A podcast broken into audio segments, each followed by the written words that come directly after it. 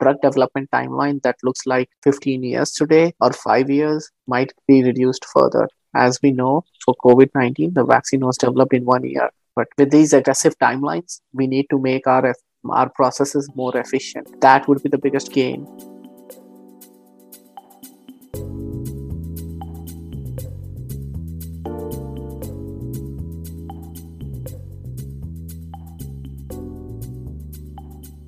Jesse, what's your first thought when you hear method standardization? I don't know, Charis. It seems like an old topic to me. It reminds me of something from undergraduate chemistry. Yeah, the idea of standardization itself is old, but chromatographers have new ideas about how to standardize and about the impact it'll have on their work. Really? Mm-hmm. So, chromatographers are pushing for standardization because they think it'll improve the quality and speed of their scientific research. All right, let's talk with an expert on the subject. Ben Neely works at the National Institute for Standards and Technology, and he talked to us about standardization and system suitability in mass spectrometry and LCMS. As our podcast guest for this interview, we have Ben Neely. Ben is a research chemist at the National Institute of Standards and Technology in Charleston, South Carolina. He did his PhD at the Medical University of South Carolina, and his research is on proteomics. He has many publications, including a recent one on the serum proteome of vampire bats, which is quite a topic. Welcome, Ben. Uh, thank you for having me. It's great to have you on. So let's start perhaps with a icebreaker question. What is your favorite chemical? What is my favorite chemical? Proteins count too.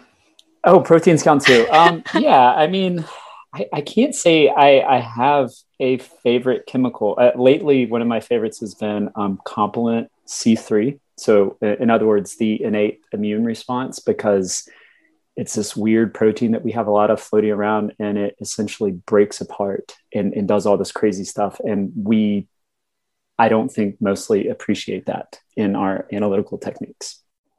Nice. It's a very useful uh, protein to have around nowadays, I'm sure. Yeah, they're they're weird, uh, and there's lots of complements. Um, yeah, I, and again, I'm not much of a biologist, so when I learn about these, you know, all these like little machines that we have and the things they do, it, it always kind of blows my mind. Yeah, they they are crazy. You work at uh, NIST, as uh, Charis was saying. Can you briefly explain what uh, this institution is for those who don't know what it is, and then also maybe explain what your role is there? Yeah, that's that's a great question. NIST has a really interesting um, history where I think we actually were mandated in the Constitution as, as a Bureau of Weights and Measures. Um, very broadly, NIST is within the, the United States Department of Commerce, and we are tasked with accelerating commerce through measurement science. On a very basic level, you can think, um, let's take uh, GPS. Uh, for all of our GPS to work, this, the clocks have to be in sync. So NIST filled that role by providing the atomic clock, which allows everyone to agree on like what a second is and, and, and what time it is. But you can extrapolate that across lots of things, not just like me buying bananas. We have to agree what a pound is or a kilogram, um, but even with with very specific weights and measures. What's an atomic, you know, what's an atomic weight? But NIST does all these other things. So it's the National Institute of Standards and Technology, and this is the the last part is kind of where I like to think I belong so NIST has a small laboratory in Charleston, South Carolina, where I'm based, and we, my work specifically is is kind of enabling proteomic research in non-model organisms. That's kind of one one slice of that. So how you mentioned the vampire bat.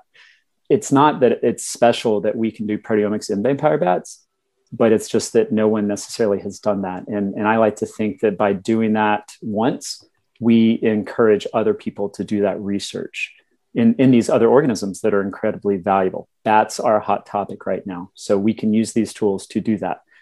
Um, but we also work on, you know, as the name implies, standards. So standardization. How do I collect data and communicate that data with quality? Um, you know, across laboratories, but also just in, in, these other systems. You know, like if I do a vampire bat, how do you know that data is good? You know you're used to seeing humans. Well how do how do how can i sh- tell you that my vampire bat data is also good? How did you get interested in standardization and how does it apply to your everyday work? I think i've always been I mean, I, I came up being an analytical chemist, and I've always enjoyed kind of enabling research with other people. So I do like the applied aspect, but I think part of it is is building the foundation for people to do work and standardization or having some way to, to benchmark yourself is is another way of saying it's a way for you to learn how to do something right? So i can teach you how to do i mean let's take proteomics um, but how do you know that you're doing it well? And, and the way that you do that is by having something to, to benchmark yourself against. So from analytical chemistry you would have a material that you could analyze and get a recovery of some analyte. Proteomics you have many thousands, if not millions, of analytes, it's a little harder to benchmark, but it's the same idea. So, so I think I've always been in the frame of reference where I, I like to enable people and getting kind of into these really not exciting topics. You know, we're not going to talk about databases today, but I think, you know, with proteomics, I always, I started with getting into databases. How do searches work? But at the same time, you're doing the back end work, you're also doing the front end, which is how do you know you're digesting? How do you know something is what it is? So one thing that we talked about when we were preparing for this was a concept about uh, system suitability as something that you saw as a complement to standardization, and I think that that was a, a theme that was uh, you know very interesting for people who might be involved in these topics. Can you expand on what that was and, and what you mean by system suitability? System suitability is this concept that I think has become more important as we do things like proteomics, where we're analyzing many tens of thousands, hundreds of thousands of analytes at the same time. So with normal analytical chemistry, maybe you just need to see can I measure this isotope or this compound? But when you get into something where you have a system where you're, let's take LC tandem mass spec, where we're separating out these peptide mixtures and then we're allowing the instrument to, let's say, pick those masses and fragment them, there's a lot of processes that are going on at the same time that we need to be able to evaluate at once um, historically, you know, 10 years ago, we were all injecting a digest of one protein, and that would yield, you know, so many peptides. And we would say, did I get good coverage of this protein? But the problem is, is that with our new instrumentation, which is so fast and so accurate, you can get good coverage of a single protein, and your instrument is on fire, to borrow an expression of a friend of mine. Um, and so the idea is, well, what can you put on your instrument that lets you gauge the system? Uh, a really bad analogy I use is it's like a Formula One car. That's what we're driving now. So the test can't be can you drive it around the block? It needs to be can you drive it around a Formula One race course that has all these different ways to test. And so running a complex mixture on a system is a way to test that. And, and what that means is we get a lot of performance metrics. So we don't just get did you see one protein? It's did you see thousands of proteins? Did you see tens of thousands of peptides? How did your peak widths look? How was your mass accuracy? And we can get all this information. How's your chromatography? How's your media? We can get all this information from a single sample that we run and determine system suitability. Mm-hmm. Those are a lot of metrics that you talked about. What are the most important ones, and how do people tend to communicate all of these metrics to each other? Right. And that's a really good question about 10 years ago, we had people start to establish these metrics. We called them ID based and ID free. So, ID based are where I, I would communicate my metrics of I identified uh, 40,000 peptides and 4,000 proteins. And then you would say that number is plus or minus 20% of what I would expect.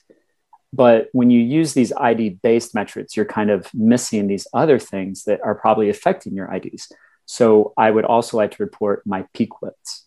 Um, peak widths on certain systems are very important to how the instrument is working um, downstream. So with my instrument, if my peak widths get above 30 seconds, I actually get drop offs in performance in other ways. You can evaluate your mass isolation, your, I mean, mass accuracy is, is a huge one. So if um, I run my instrument one day and my mass accuracy is much higher than I would have expected, that's going to affect my results. So to say there's one very important metric is, is, hard, but I think it it kind of all comes together, and that and that's where you see a lot of these newer tools are are creating this holistic kind of report. You know, if your instrument's running well, it probably is just running well. All these things fit. I think the big, the biggest question that a system suitability test helps you pinpoint is when it's not working well, what is wrong, right? Is it your columns gone gone off? Is it that your spray is unstable? Is it your mass accuracy is, is wrong? You, you can get all these information, these metrics that will then help you troubleshoot to kind of get it back up to optimal levels. Now, how widely uh, used are these concepts of systems suitability? Is this something that is more focused on just the proteomics field, or is this something that is also being adopted uh, more broadly within the uh, analytical chemistry space? Right. You know, I I can't speak to a lot of these you know more classic inorganic or organic analyses. Um, a lot of times they're using things like spikes or standards. You know, it's that kind of recovery concept. Did I I injected these twenty things? Did I see these twenty things? When you get into you can call it an untargeted, whatever you want to call it, but like uh, lipidomics, small molecules, metabolomics, proteomics, where you're measuring tens of thousands of things that you don't necessarily have a you know reference for. I think that's when this becomes important, and we're starting to see it grow. Uh, you know, especially with bottom up proteomics, it seems to be more widely accepted. You know, people are running some digest either a commercially available one, something that they've made in house, and they're running it every day. And it allows them to check themselves. I think the next step, and we're hopefully starting to see this, is that you start getting requirements for data deposition. So if I deposit data and you deposit data, we also have a companion file that is of some sample. And, and that is that kind of creates this way for all of us to know it's like a secondary check. Is your system good? Not just is that data good of this experiment that I have no idea about, like vampire bats. You don't know about vampire bats. But if I also showed you my HeLa mix, then you can be like, well, I know how this should look. This is how it looks. Therefore, I can now evaluate this other data that I have no idea how it should look. A lot of what we've talked about so far is about standardization. Before you run the experiment you're really interested in, the system suitability concept. What about after you collect the data from like the experiment that you're actually doing? Are there standards for sharing that kind of data between labs? I think there's definitely best practices, uh, and something that I'm very, I guess, happy about the field of proteomics specifically is that we have been very open with sharing of, of raw data. Um, so that I think if you see a paper nowadays that doesn't have raw data available to be reprocessed, uh, that for me raises big red flags. And I think as a community, we've gotten very good about publishing, but also being open to people reanalyzing. Um, but with that means that right now there's a very big push to not just make you know terabytes of data available, but have that annotated in a way that facilitates the downstream analysis. So we have um, you know the people at EBI and Pride are pushing the format that that essentially describes your experiment, so that when you grab my data, you have this list of raw files, but you know it was collected on this instrument of this tissue of this. These are the modifications. All that's more programmatically available because you know as we keep generating terabytes and terabytes of data, we want to be able to use them and kind of this end goal is to be able to use them uh, without having to you know call Ben up you know how, how do i just use this data and and get the same results but also add it to my future knowledge? So so i, I don't know about standards but there are a lot of best practices with proteomics. And again i think including those quality the system suitability or the quality controls is important when you deposit that data. And so, in terms of that improvement, it's a, it's good to hear that the proteomics community has this you know data sharing uh, mindset. Um, are there other ideas that you can think about of you know where um, system suitability can be you know improved, data um, sharing can be improved? Like where uh, would you like to see these things you know, evolve in the coming years? I think right now it seems like there's good attention on it. Um, for instance, there was a in the special issue, the Journal of Proteomics Research tools issue, there were a handful of tools about how to evaluate your um, your system suitability standard, and and I think the more comfortable people get with not only running that sample but then evaluating that sample will make them confident in their own data as they go. And I think for me, it's it's just people being comfortable sharing between their groups. You know, if if I am working with a, a group in Arkansas and a group in California, and we're all let's say running the same samples maybe a different way or maybe we're just doing it to, to save time or maybe I ran the first set, they're running the second set. By us running the same system suitability sample, it allows us to kind of communicate results between ourselves. And, and what I mean is, again, is you know I need to have confidence that the Arkansas and the California in this hypothetical example are are running well, but also if their results are much much better than mine, I, this kind of lets me know well this is how their system looks on the sample. And therefore that's the reason. Or even the alternative like maybe their platform only runs at a certain level. You know we we can't dismiss data just because it's different. And so you know i think part so so in the future i think we it seems like we are getting more comfortable with that. Um, something that i think again the standardization enables is that at some point we have to stop repeating experiments right? H- how many times can we run HeLa? How many times can we run colorectal cancer? How you know maybe there's this huge field of vampire bats um, to use our example. You know we we have to at some point be able to use other data and use it, it and it's really hard with proteomics because we're doing so many things to the sample. You know we've we digest it a certain way we extract it a certain way we ran it a certain way. But at some point if we can build a usable knowledge base one that makes it so i don't have to analyze a thousand samples every time i think that's the real dream. Um, you know and, and to get there is hard because as especially with proteomics we we're so bespoke. And you know we feel like we need to do the experiment. And and there's nothing wrong with that but you can't discredit you know data from 10 years ago that was done on different platforms. Because if we always discredit the prior generation of platforms we're never going to move forward. Like they they made discoveries only seeing 50 proteins. It doesn't mean it's bad data. And so i think coming up with ways to integrate that data with newer data as we continue moving forward is really for me is is a is a big kind of dream. Mm-hmm. That's a great point. Um, is there anything else, any final thoughts on the subject of standardization or system suitability that you want to share? I, would be remiss if I didn't mention all the colleagues at NIST that are working on this. Um, you know, I I really lean on my collaborators and, and, colleagues within NIST for developing new materials, not just for proteomic analysis, but also for genomics, for small molecules. And, and for people, th- these are products that are being made for the community. Like we, we make them, we sell them. Um, but then there's other people, other companies that are also making similar things. And I think the more that we can reach for samples that aren't necessarily pools that we just happen to have in our lab, I think the better that you're future proofing those experiments. So I, w- I would encourage everyone to try to reach for a material that is available to the world and not just because it's in your, your group. Um, and, and I think by doing that, you're going to help your data five years from now, 10 years from now be usable. So um, just encourage, you know, consult NIST, but also consult other companies, vendors, wherever you are. Great. Now, actually, one last question. Uh, I would love to hear your uh, 30 second pitch as to why vampire bat blood is like interesting to study. It's been a little bit of a theme throughout this conversation, but uh, I think that your research in the area is actually really interesting. So I'd love to hear your uh, your elevator pitch on that. I'm going to pitch beyond vampire bats. Um, mammals in general do a lot of cool things. Um, there, there's a line that for every every phenotype out there, there is a model organism in nature that's already there. And mammals, there's 5,400 species. We largely don't know anything about them.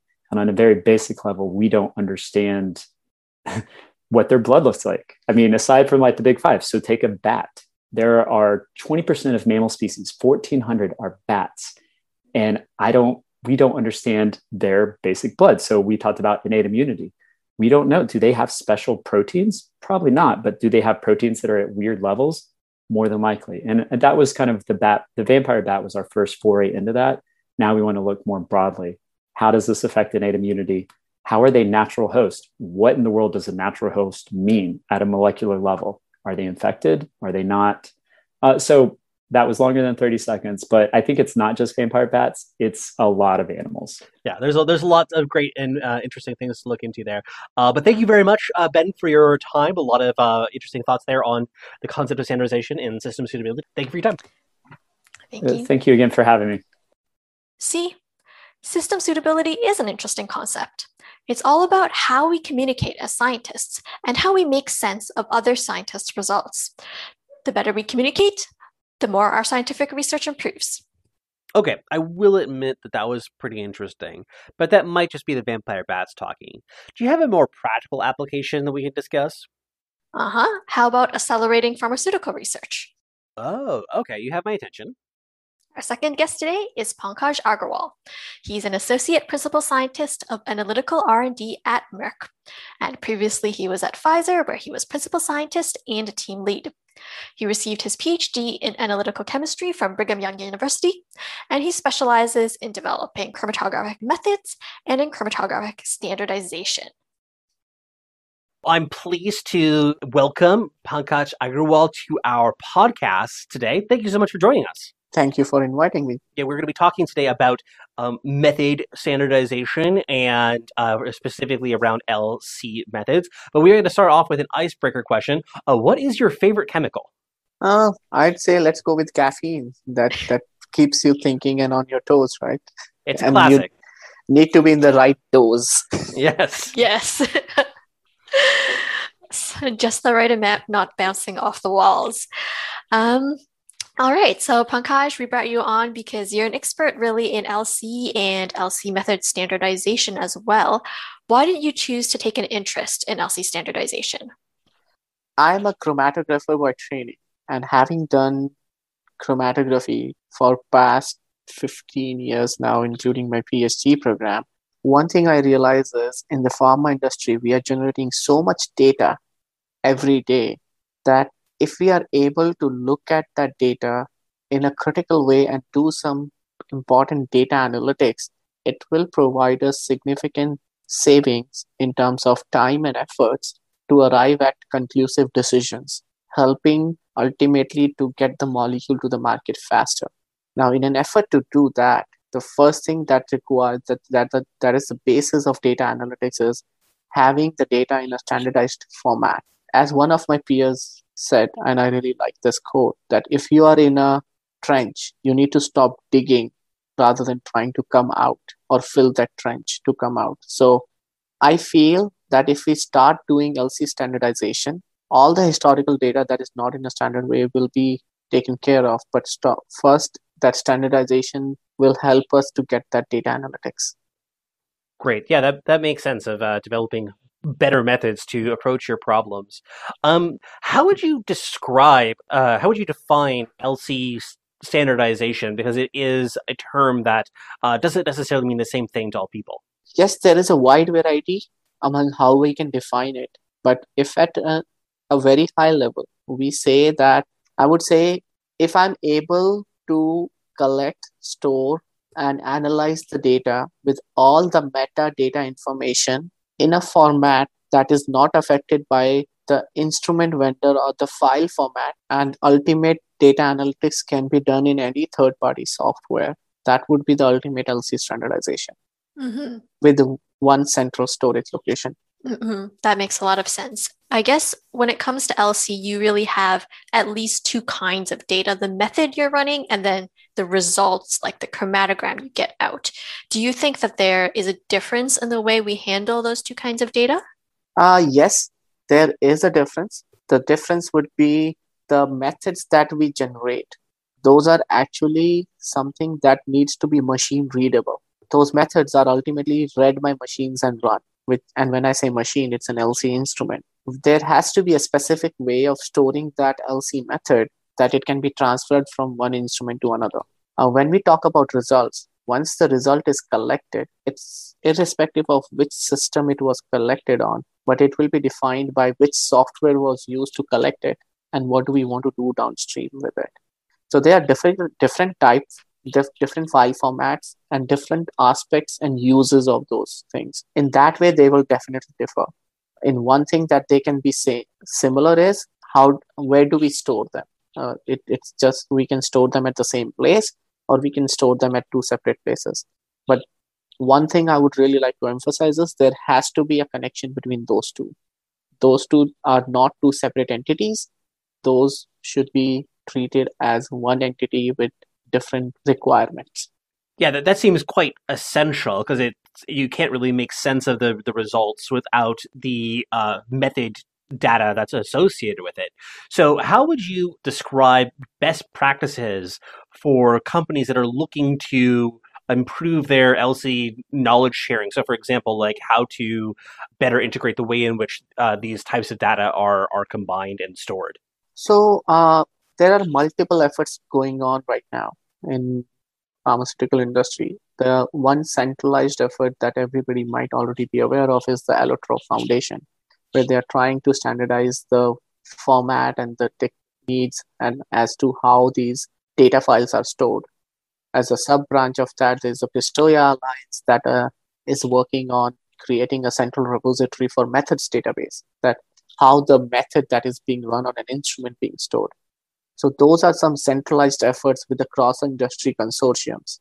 And even at each industry, each each individual pharmaceutical companies, there are some individual efforts that are going on, which stand which somewhat are similar uh, as to having best practices as to when you are starting to gen- create a method, what are the best practices? When are you trying to label the peaks? What are the best practices? So best practices followed by some guidelines around how to name and store the data, and also some downstream analytics tools where the user or the analyst sees that what is the return of investment if you are doing the standardization. In addition to that, uh, pharmaceutical companies have started looking into the cloud storage, which is an ultimately one central location for storing their data and then doing interconnectivity between different individual enterprise systems.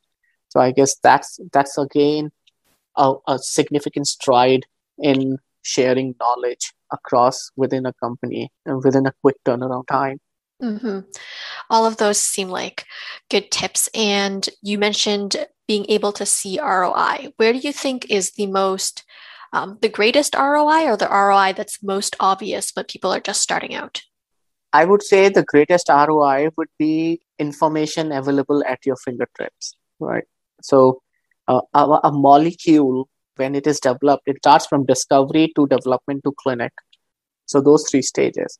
And at each stages, there are so many people involved in those programs that the knowledge transfer becomes kind of a black hole.